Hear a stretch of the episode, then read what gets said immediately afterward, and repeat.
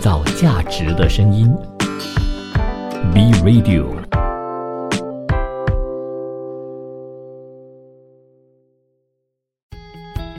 零零后新生代，Z 时代的职场探索，让我们一起开启新的职业旅程吧！欢迎收听第九期的零零后转大人，我是主持人黑莉。那我到目前为止的节目内容都和大家分享了关于很多如何在职场上提升自己的小技巧，如何和同事啊、上司相处等等。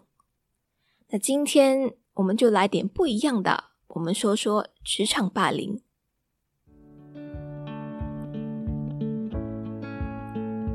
虽然这档节目的主要群众是刚刚进入社会的新鲜人，或者是准备进入职场的大学生，但无论是在职场的资深人士，还是职场小白，我们都有很大的几率会遇到职场霸凌。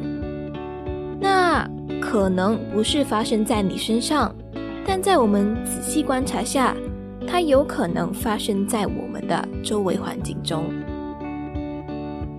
那到底什么是职场霸凌呢？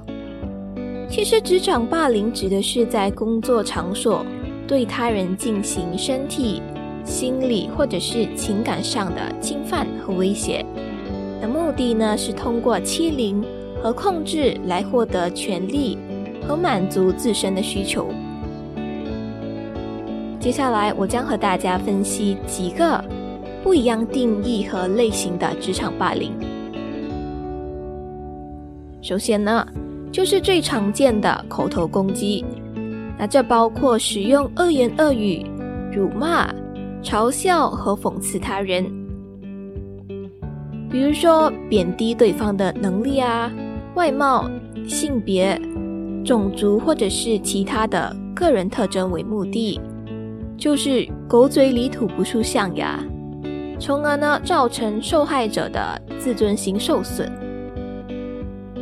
那打个比方，上司经常辱骂你、侮辱你，或者是其他的同事，不断的贬低他们的工作能力和价值。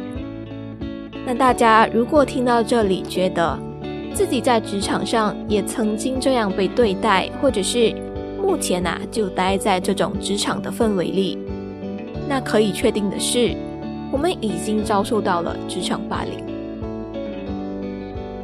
还有另一种情况呢，是你的同事不是当面侮辱你，而是通过散播一些虚假或者是恶意的言论，或者是呢有意的散布假消息，制造谣言，或者是煽动其他人对你的偏见。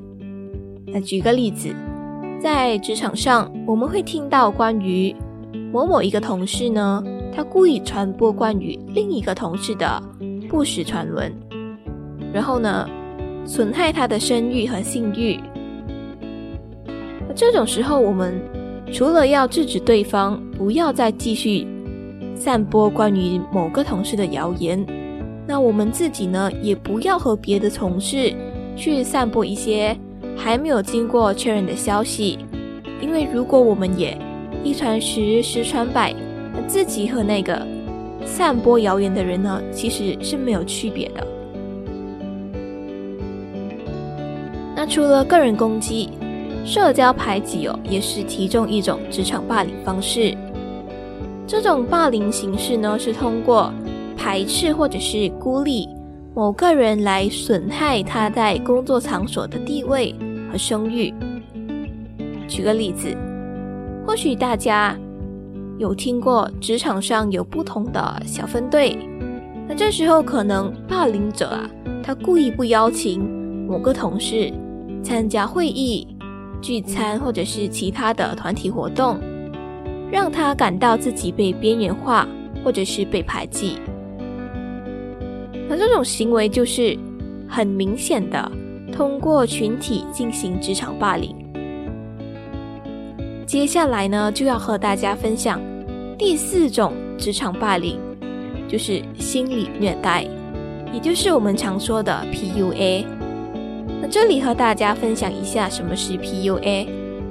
实际上，PUA 叫做 pick up artist，是一种精神控制手段，比如说使用恐吓、威胁、侮辱、恶意批评等其他的手段对待其他人，让对方的心里啊感到沮丧、无助和压力。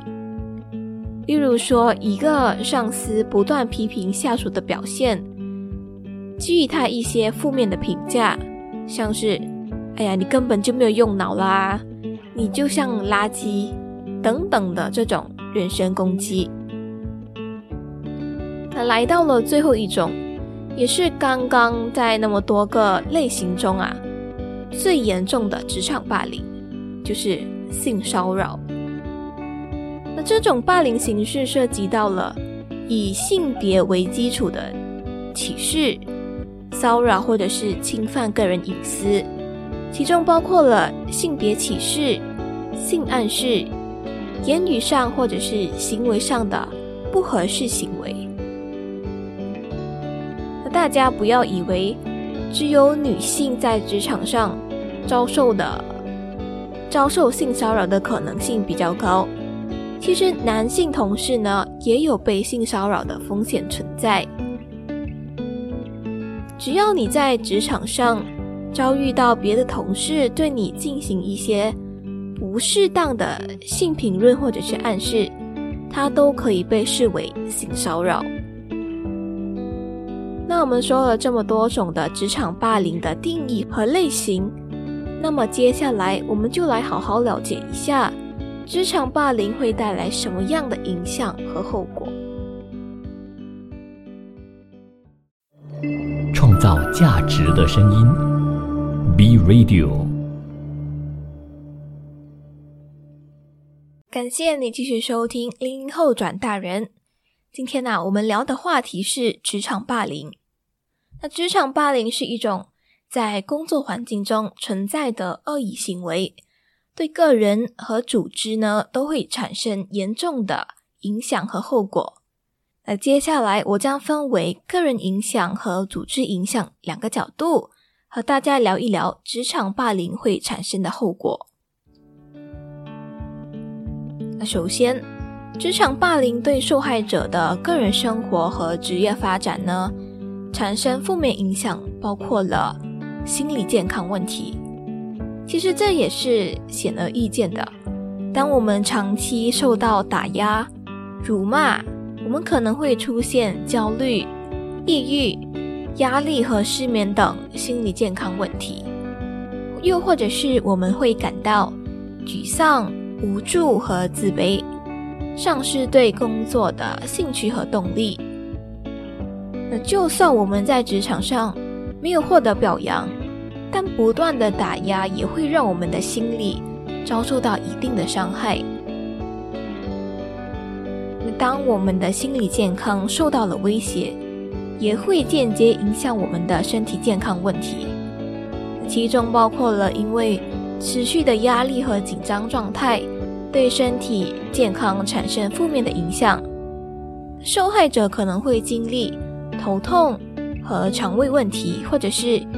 免疫系统失调等的身体上的一些症状，当我们的身心都受到了威胁，它不但会影响到我们在职场上的表现，也会严重影响我们的个人生活。根据一项由英国慈善组织 Mental Health Foundation 进行的调查显示呢，职场霸凌是导致。工作场所心理健康问题的主要因素之一。这项调查显示啊，被霸凌的员工中啊，有三分之一的人表示曾经因此遭受抑郁、焦虑和其他心理健康问题。那我在找资料的时候发现，在一家跨国公司里面，就有一名高级经理。对一位下属进行长期的恶意欺凌，而这位下属呢，他经历了连续几个月的辱骂、恶意挑剔和不公平对待，他慢慢的开始出现明显的抑郁状态，那包括失眠、食欲改变和持续的悲伤情绪。另外还有一个真实的例子是，有一位年轻的职场新人，在一家创业公司工作。由于他的上司啊，经常以威胁和辱骂的方式对待他，他逐渐变得焦虑和自卑。那接下来呢，开始他开始出现社交回避的行为，经历了恶性循环的思维，那不断的怀疑自己的能力和价值，最终啊导致了焦虑症。其实我给出的这些真实例子是想告诉大家，职场霸凌和心理疾病之间的关联。因为当一个人长期受到霸凌的心理压力和负面情绪，最终将会导致严重的心理健康问题。除此之外呢，受到职场霸凌的个人可能会面临职业发展的挑战。他们可能会被排除在重要的项目或者是晋升机会之外，受到不公平的评价和待遇，导致呢自己的职业发展受到阻碍。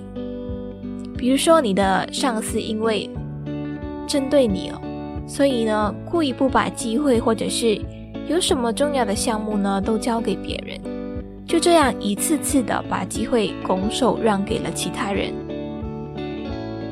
那接下来我们就来聊聊职场霸凌对组织、对一个团体的氛围、员工士气和工作效率产生负面的影响。首先呢，很明显的工作氛围会恶化，因为长期待在一个压抑的环境下，员工可能会无时无刻都在担心。自己是不是做错了什么，让他们感到不安和恐惧？那这样员工之间的互相信赖和支持的可能就会降低，反而导致紧张和敌对的一种氛围。最后呢，导致团队合作受到破坏。其实主要是因为受到职场霸凌的员工，他们的士气和工作动力会下降。那想象一下。如果你持续在一个很紧绷的环境下，你还可以安心工作吗？那久而久之的，员工对公司的这个忠诚度、工作效率和质量呢都会下降。也就是说，员工将不会在这家公司待得长久，他们会选择辞职或者是找其他工作机会。从而呢，造成公司的人才流失。那我相信，换作是任何一个人，就算自己不是遭受职场霸凌的人，那有谁会在一个上司或者是同事动不动就 PUA 其他同事的职场上继续待下去呢？那我们分别讨论了职场霸凌对个人和组织的影响，那究竟我们要怎么样反击呢？难道只有辞职才是唯一的办法吗？稍后回来，我们一起深入了解职场霸凌的应对策略和防御措施。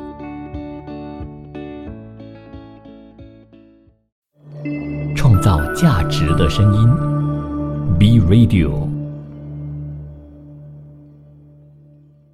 根据去年马来西亚职场霸凌的民间调查显示。在九百四十四名受访者当中，竟然高达百分之五十九的人呐，曾经经历过或者是目睹过职场霸凌。这个数据已经显示出了马来西亚的职场霸凌现象还是非常严重的。然而，在这项数据里面，只有百分之四十的受访者对职场霸凌做出了反击。那到底这些霸凌者是以什么样的心态去对别人进行霸凌的呢？根据马来西亚生命线协会的一位资深讲师和辅导师，在一个访问中就指出了，通常霸凌者呢都会合理化自己的行为，很可能是因为自身的能力不足，我不好，我也不想看你好。又或者是一些无法处理自己的情绪和压力，也有可能本身就是曾经被霸凌的人。那我们要怎么样去解决职场霸凌的情况呢？首先，我们要确定是否真的被霸凌。我们要先搞清楚，到底是自己主观认为被霸凌，还是大家客观都这样觉得。如果是同事们都面对着类似的问题，那大家可以互相讨论彼此的感受。如果只是自己一个人面对，那可以找关系比较要好的同事问问看旁观者的意见，那看看到底只是自己主观认为被霸凌，还是其他人也认同这样的情况属于霸凌。我们刚刚也有谈到，什么情况下是被定义为职场霸凌的行为，所以呢？当我们确定自己是被霸凌后，可以先设定一个界限，告诉对方他的行为已经严重影响到了你的底线。如果对方再继续这样下去，自己将采取行动。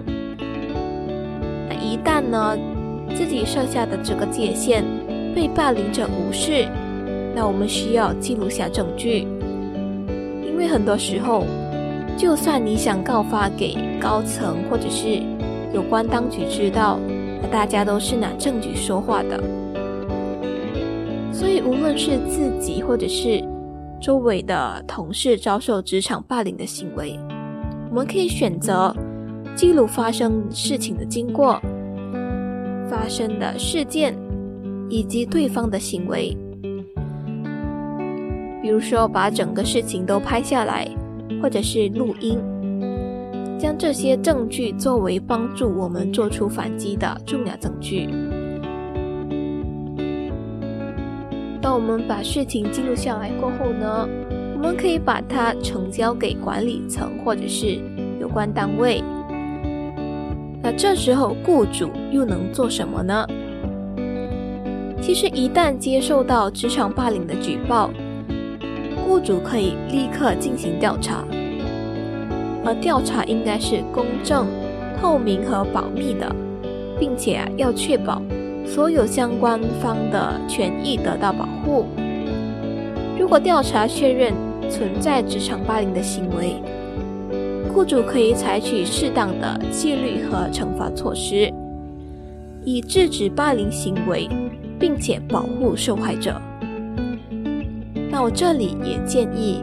雇主如果害怕自己的公司会有职场霸凌的发生，但是却没有人敢举报，那其实我们可以建立一个安全的举报机制，比如说匿名举报渠道，确保员工能够安全的揭示霸凌的情况，而不必担心被报复。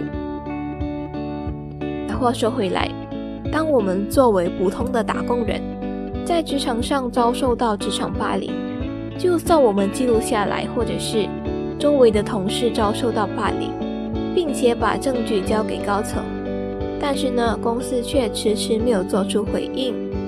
这时候，我们可以反问自己：究竟还要不要继续在这家公司，在这样的工作环境下待下去？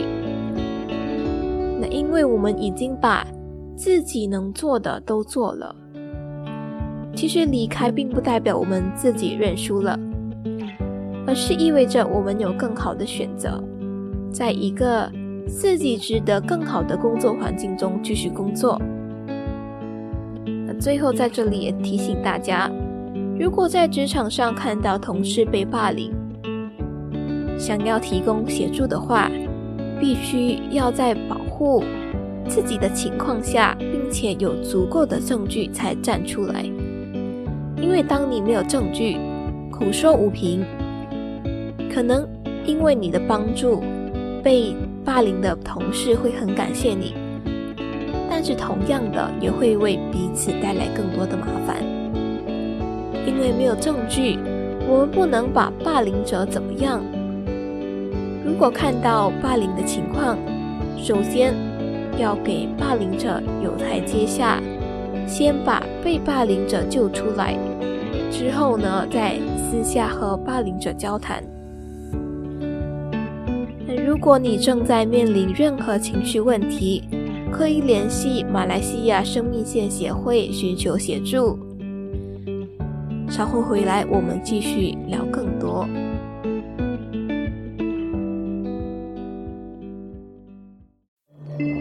造价值的声音，B Radio。今天要和大家介绍的是一部在韩国收视率爆表的韩剧《代理公司》。那剧情讲述了如何在职场上生存。在一个大公司里面得到别人的尊重，以及性别平等的故事。那这部戏的女主角是由李宝英饰演创意总监高雅人的角色。那这位女主角在剧里面不但要应对来自内外部的各种挑战和困难，她还需要面对客户的不同需求和问题。同时，也需要处理团队内部的人际关系和冲突。那他要怎么样通过他的智慧、职业素养和领导能力去解决这些问题，来提升团队效能，好让他在职场中取得成功呢？接下来就和大家分享这部剧的精华内容，还有剧情里面反映我们现代社会职场中的问题。那故事的一开始呢，女主角高雅人以一个新颖的创意内容赢下了胜利，成功当上了制作部本部长，成为公司成立以来第一位女高管。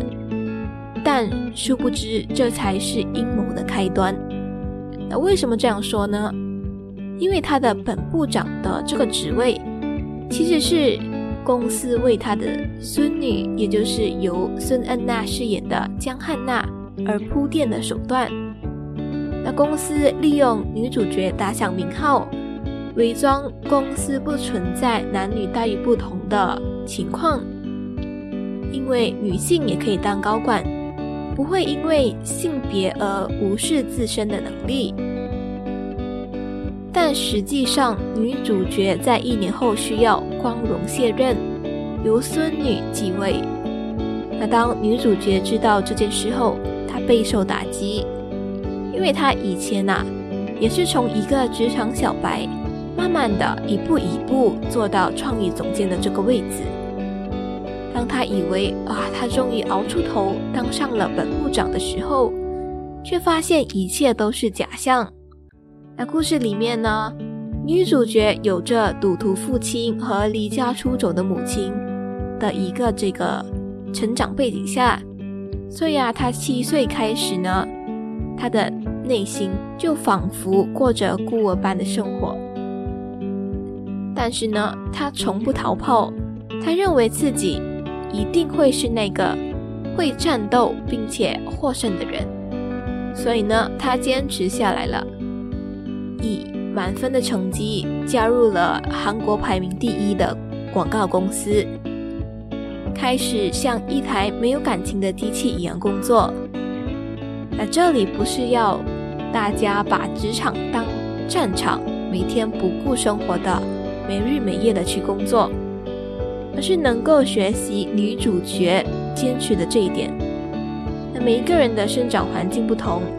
就好像，虽然女主角不是在一个生活条件很好的环境下成长，但她也是慢慢的从菜鸟时期被上司骂到躲进厕所里面哭，慢的积累经验，坚持她自己的岗位。所以呢，当她知道自己只是公司的一只棋子，她也没有放弃或者是妥协，而是凭着实力说话。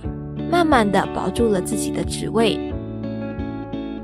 那举个例子，在代理公司这部剧里面，有一段剧情是女主角利用广告制作舆论，让集团的会长呢成功获得保释，但是因为会长因为秘密资金的事情被扣留。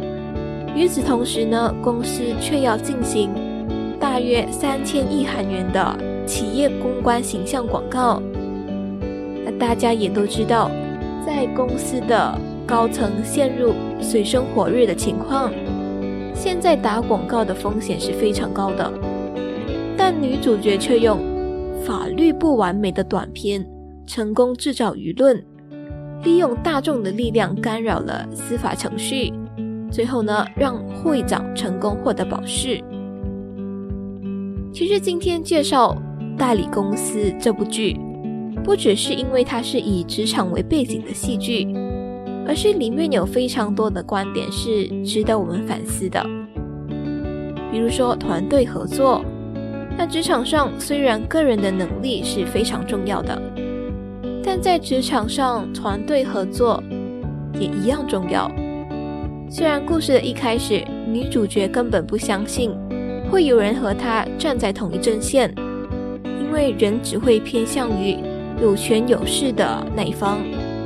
但后期呢，女主角慢慢的选择倾听同事的想法和意见，和下属们合作一个又一个的工作。当然，也有刚刚和大家提到的。毅力和坚持这一点，比如说剧中的角色们经历了不同的困难和挫折，但他们通过毅力和坚持不懈的努力，最终取得了成功。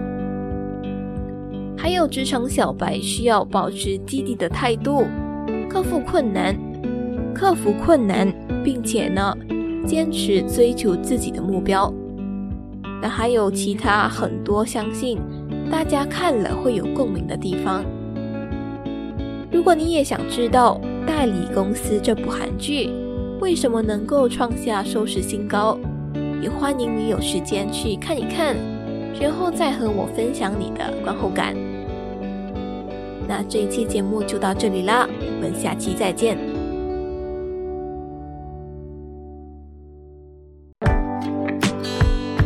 造价值的声音。B Radio